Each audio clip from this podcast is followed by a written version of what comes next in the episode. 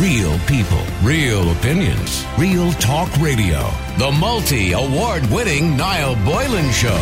Classic hits.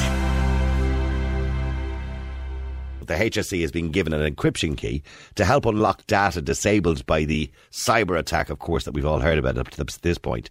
The security officials are in the process of verifying the tool, which essentially is the bit of software that they have to ensure that um, it is from the HSE hackers and that it will not cause further damage to the system. Because it does seem unusual in these circumstances that the, the hacker would be, you know, friendly and give them the tool. Normally, they don't give the tool unless they're paid. But if legitimate, it is expected to assist the health service to restoring and retrieving data from the hack. Now, to give me more information on it, and maybe a little bit of an update on what's going on, and I suppose the technical uh, end of this, is Simon Walsh, who is a senior cybersecurity architect from Trend Micro. Good afternoon to you, Simon. Good afternoon, Niall. I mean, look, this is good news, I suppose. I, I, we've already had all the bad news with people's private information being put on the dark web. You know, the, the, the suggestion that this could cause untold damage to all our private data. But it seems like good news that they have the tool uh, to encrypt these hard drives. So, or de- in- decrypt them. to, to decrypt them exactly, Niall. So yeah, I mean, consider this.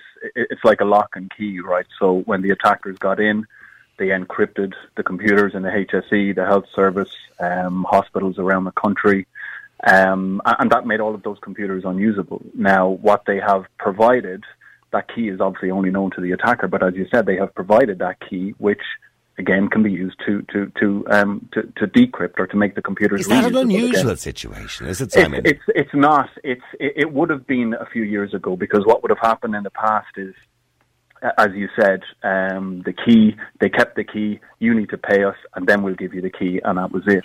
But what we're seeing now are so-called multi-stage attacks, right? So bad guy gets in, makes the computers unusable.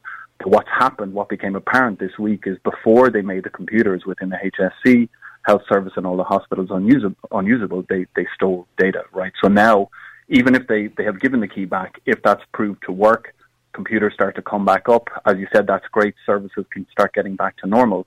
But then we're into stage two, where the inf- which is they where still the have the information information is on the Okay. dark web. Exactly. So what happens to all of that data?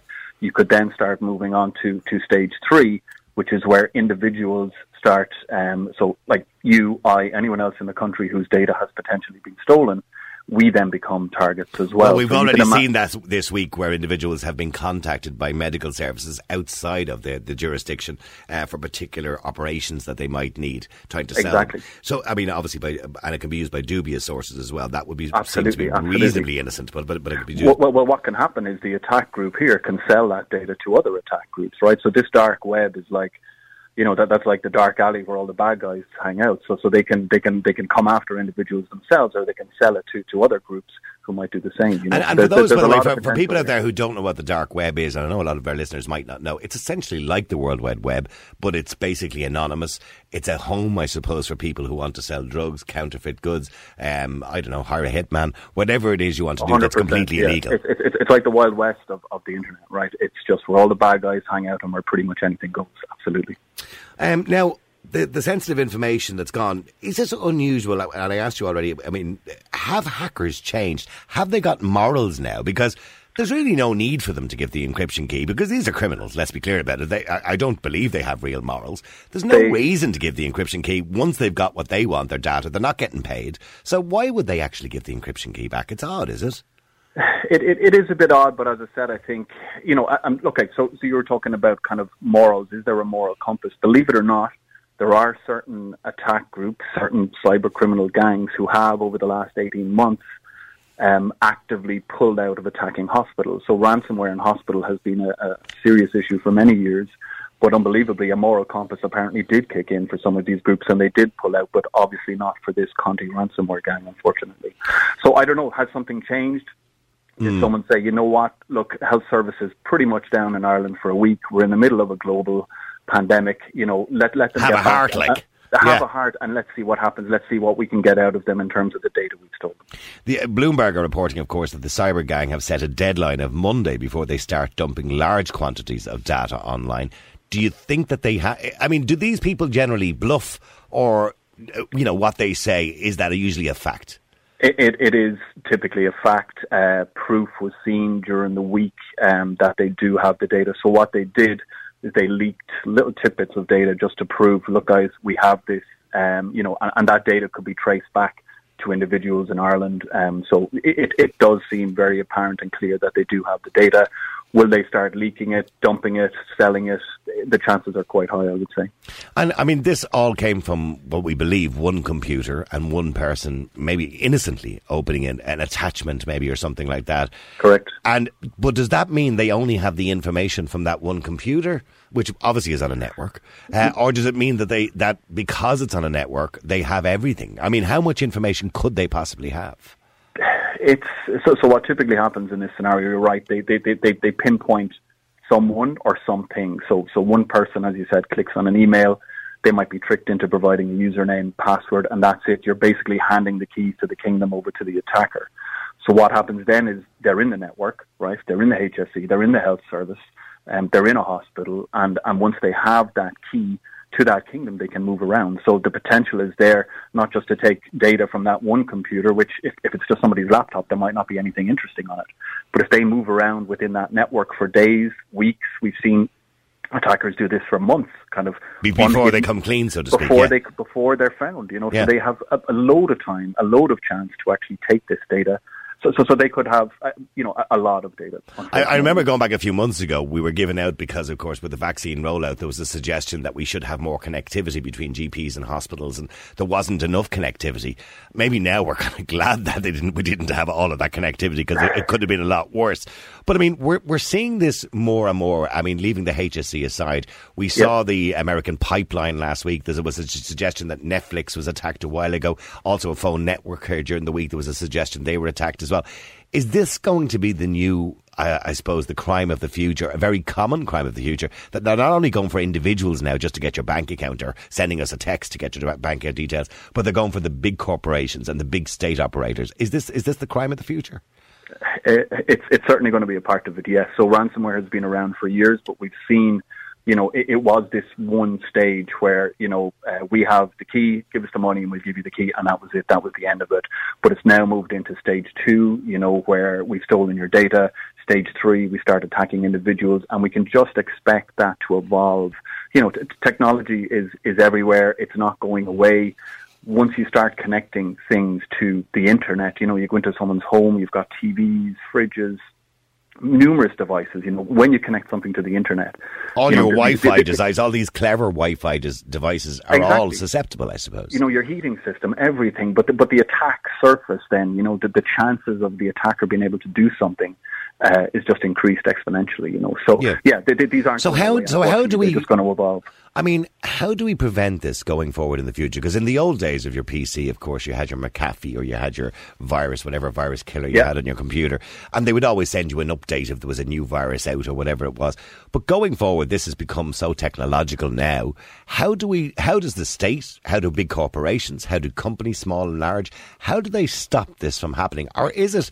Are they always going to be one step ahead? The hackers in many cases they are one step ahead. It's it's a very difficult thing to protect yourself as a business, right? What what what what what we need to understand is that from an attacker's point of view, they just need to get it right once and that's it, they're in. But from a from a business point of view, when you're trying to protect yourself, you have to get it right every single time. So it's a very, very difficult thing to do. What what I would say is regardless of who you are, an individual, uh, you know, part of a of a business, it has to start with awareness, right? You have to.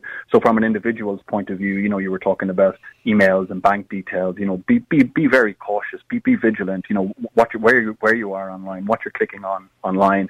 You know, the HSE, your bank, the revenue, they're never going to call you and ask for details because they owe you a thousand euro. You know, if something is too good to be true, it typically is. You know, so so well, most of these organizations organizations say they will never text you.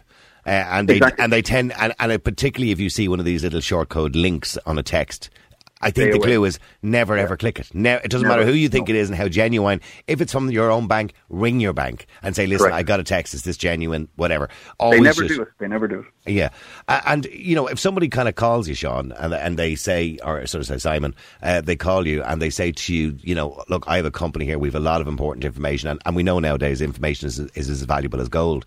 I mean, what's the first step for them? Is it software? Is it hardware? How do they stop it? It's it's it's it's not so software and hardware definitely play a part, but it, it all comes back to awareness and buy-in. So, you know, if it's the HSE, whomever, you know, the, the senior executives within the HSE, within any organisation, they need to start treating these type of attacks as as an operational risk, as a business risk. So you need buy-in. That that means preparedness. It means investing in your people. It means investing in in tools. Not all of those tools cost money. There are plenty of free tools out there to help with things Absolutely, like yeah. user education. User education. Well, it's also a case of you know. updating all those old computers. I mean, we heard during the week that you know Windows Seven was being used by a lot of hospitals and and Yeah, yeah, I mean, and older. and older, of course, and, maybe they were running emulators for particular software or whatever it is that they needed to use those computers. But it's time we need to look at that, I suppose, and replace everything. Uh, in an ideal world, yes, but th- th- that all goes back up then to, to buy-in. And that does mean investment. It means time. I mean, Well, I you mean, know, well, well, I mean, look, I mean, you've you've got to invest because if you don't, you end up in a situation where somebody's looking for twenty or thirty million off you. Either way, so I mean, it, it's going to cost you that anyway. away, right? Yeah, Yeah, and not only that. I mean, we don't know what's going to happen in relation to the, any information that's going to be given. Are the state going to be sued by individuals now, for, obviously for not minding their data or looking after their protecting their data? So, I mean, this could cost the state a lot of money in the long term. So, either way, Absolutely, absolutely. You know, so so look, in, investment is is key. Um, you know, and and like the guys are doing a- a great job at the moment. Like under you know very very I can imagine. circumstances. I was speaking with a hospital this morning, affected like the IT, uh, IT staff in it. They haven't they haven't been to bed. Uh, last night, you know what I mean, and they've oh, been I'd at say it, I'd say it's been all They hands are- on deck. Yeah, you know, absolutely. it, it has been, but they, they are, you know, people aren't going home, people aren't seeing their families. I mean, it's it's devastating. But look, it's I think it's important at this stage to remember, like we, we don't want to re-victimize the victims here, and we have to remember that the HSE, everyone else, they are victims of a crime, um, and you know the, the gangs behind this, they are super well funded. You know, they make they're, they're making out like bandits here. You know, so so they invest. And unfortunately, we, we, we need to start doing the same. You know, Uh, Yeah, and that's what I'm saying. I'm not trying to, to, you know, to blame the individuals who are now trying Oh, to not fix it, No, to no, fix no. this problem, but we do have to look back and say this probably was reasonably preventable. I mean, it, it, we slipped up. I think. Did we leave a hole there? Is that is that really what we did? There, there, yeah, but the, there, there's always there's always a hole there when we see these things happening. It's you know that that hole, that vulnerability. As you said, it could be a person clicking on an email. Yeah. It could be a system which is It happened here at the radio station five years ago. Exactly the same yeah, thing, and all it was was an email, an innocent email that we thought was genuine, maybe a bit of audio that we'd been sent over. Somebody clicks on it, all of a sudden we lose a whole hard drive. That's it. Yeah, yeah. And you either pay the money or it's gone. And that, and unfortunately, in that situation, it was gone. So Yeah, and look, look. If, if there is one thing to come out of this, hopefully, it is increased awareness, Mm. and that's uh, you know that's us throughout the public sector, but throughout the whole country, really. You know, and and hopefully, when the time is right, people can sit down, regroup, rethink, and try and figure out how to, to kind of improve our, our, our kind of security posture. You know, our, our Yeah. ability to withstand something like this Well, going look, forward. I, I think it's a great lesson for anybody out there, you know, any company that's basically keeping the public's information. And I know under GDPR rules, you can only keep it for a certain period of time, Yeah. depending on what the reason you're keeping it for. Um, but it is a good lesson that's been learned when we watch that this is the biggest hack, obviously, we've had in the history of the state. Um, Yeah. That you know you need to invest, even you know if it's making a call to you know somebody like yourselves or whatever you know security company it happens to be to say, look, can you have a look at it and assess it and let me know what it's going to cost and what can we do, you know, just to protect people's information because really Yeah. information is the key here.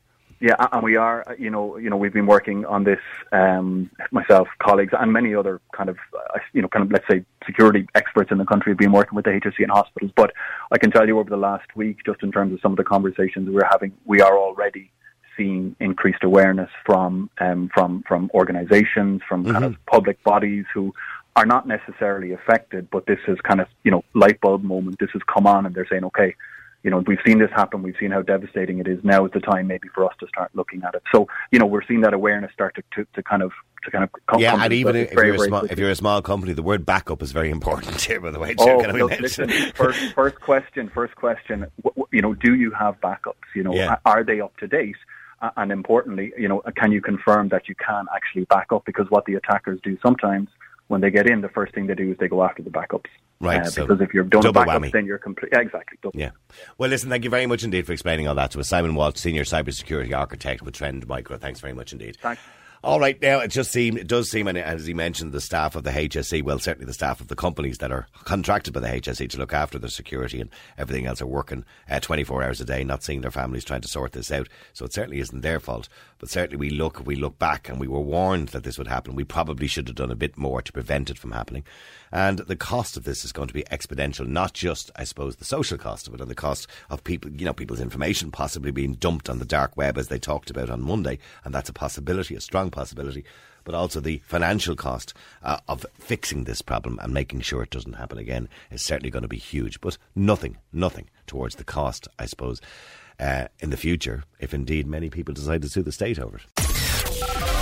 Real people, real opinions, real talk radio. The multi award winning Niall Boylan Show. Classic hit